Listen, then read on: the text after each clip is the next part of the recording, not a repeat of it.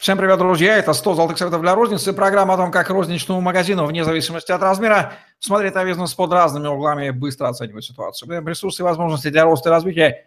Смотрите, чтобы действовать конкретно для достижения результатов. Мы ведущие Евгений Романенко и Наталья Антонова. Наталья, здравствуйте. Здравствуйте, Евгений. Добрый день, коллеги. Продолжаем тему увеличения среднего чека. На сей раз совет области. Как делать это до продажами на кассе? У нас там люди стоят, они могут тоже делать некие действия. Как здесь будут звучать главные рекомендации, Наталья? А, ну, на самом деле, а, использовать а, такой простой способ увеличения среднего чека за счет количества позиций в чеке и использовать кассовую зону, где обычно два, ну, три покупателя ожидают и томятся, ну, томятся в кавычках в очереди, да, изучая окружающее пространство в ожидании, не использовать кассовую зону, это просто преступление. Вспомните магазины а, самообслуживания, супермаркеты, как выглядит прикассовая зона. Да?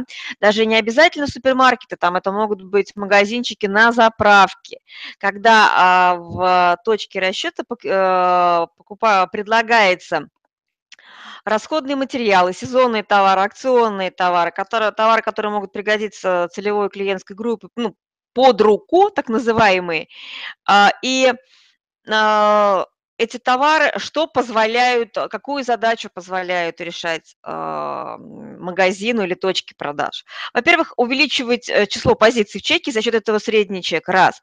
Во-вторых,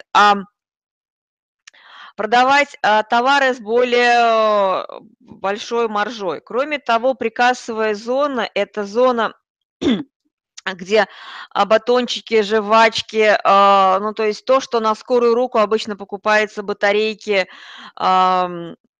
средства интимной гигиены, вы понимаете, про что говорю, да, то есть просто есть вещи, которые часто в употреблении, и, а, ну, как говорится, на сдачу, да, то есть, э, помните, раньше на сдачу давали спички, но сейчас, наверное, это уже становится жвачки, батончики, то есть немного другие товары, да, но вот э, а, даже кафетерии, а, которые скажем так, ну, способ гоняться за сдачей, да, вот мы делали проект кафетерии, э, э, сеть кафетерии и пиццерии, а, они выбрали несколько товаров, э, которые шоколадки, а, жвачки, которые довели что-то а, и стали предлагать на сдачу, то есть так, использовали очень интересный прием партизанского маркетинга «Охота за сдачей».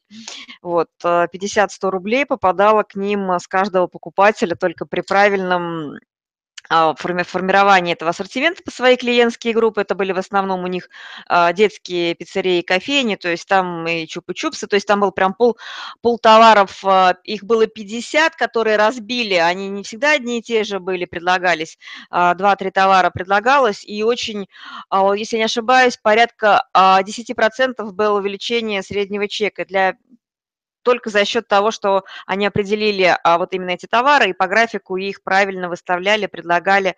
А, кроме того, туда в эту группу попадали акционные товары.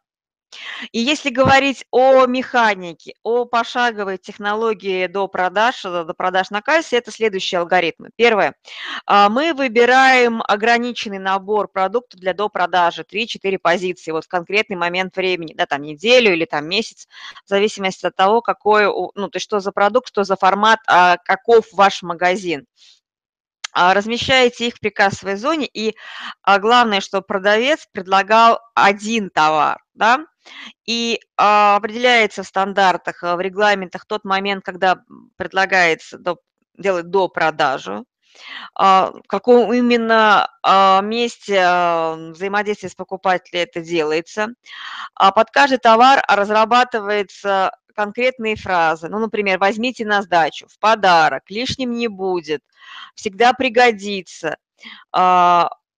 Другой способ, а, вот мы говорили, да, на сдачу, да, определяется опытным путем типичный размер сдачи и дополнительный ассортимент, который можно предлагать на сдачу как правило, ну, то есть э, этот прием очень хорошо работает при умелом его использовании, правильно подобранном ассортименте. И а, обычно я рекомендую еще в стандарт а, прощания с клиентом вкладывать а, информацию о предстоящих поступлениях и акциях.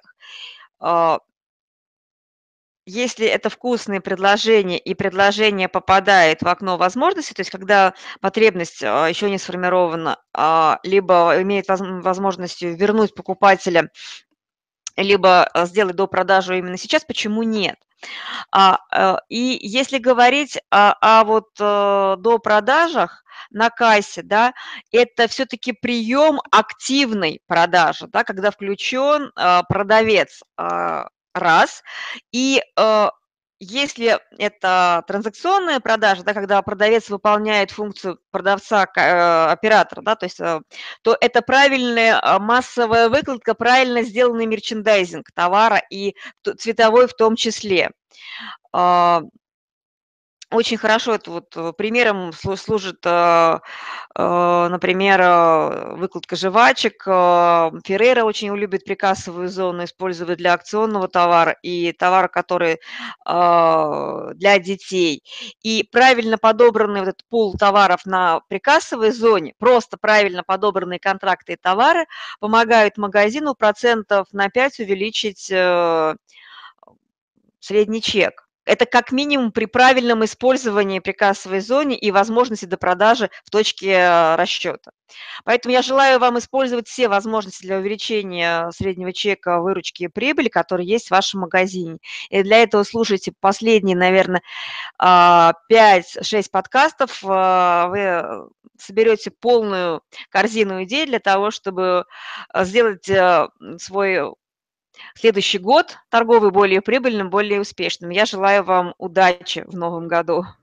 Ну, а весь арсенал методов увеличения среднего чека, он написан либо в книге, либо при личном общении с Натальей Антоновой. Чем она могла поделиться с вами в программе 100 золотых советов для розницы. Ставьте лайк, подписывайтесь на YouTube-канал, задавайте вопросы в комментариях. И удачи вам, до новых встреч, посмотрите другие выпуски программы. Обязательно Наталья делится своим многолетним опытом консалтинга в рознице. Всем пока.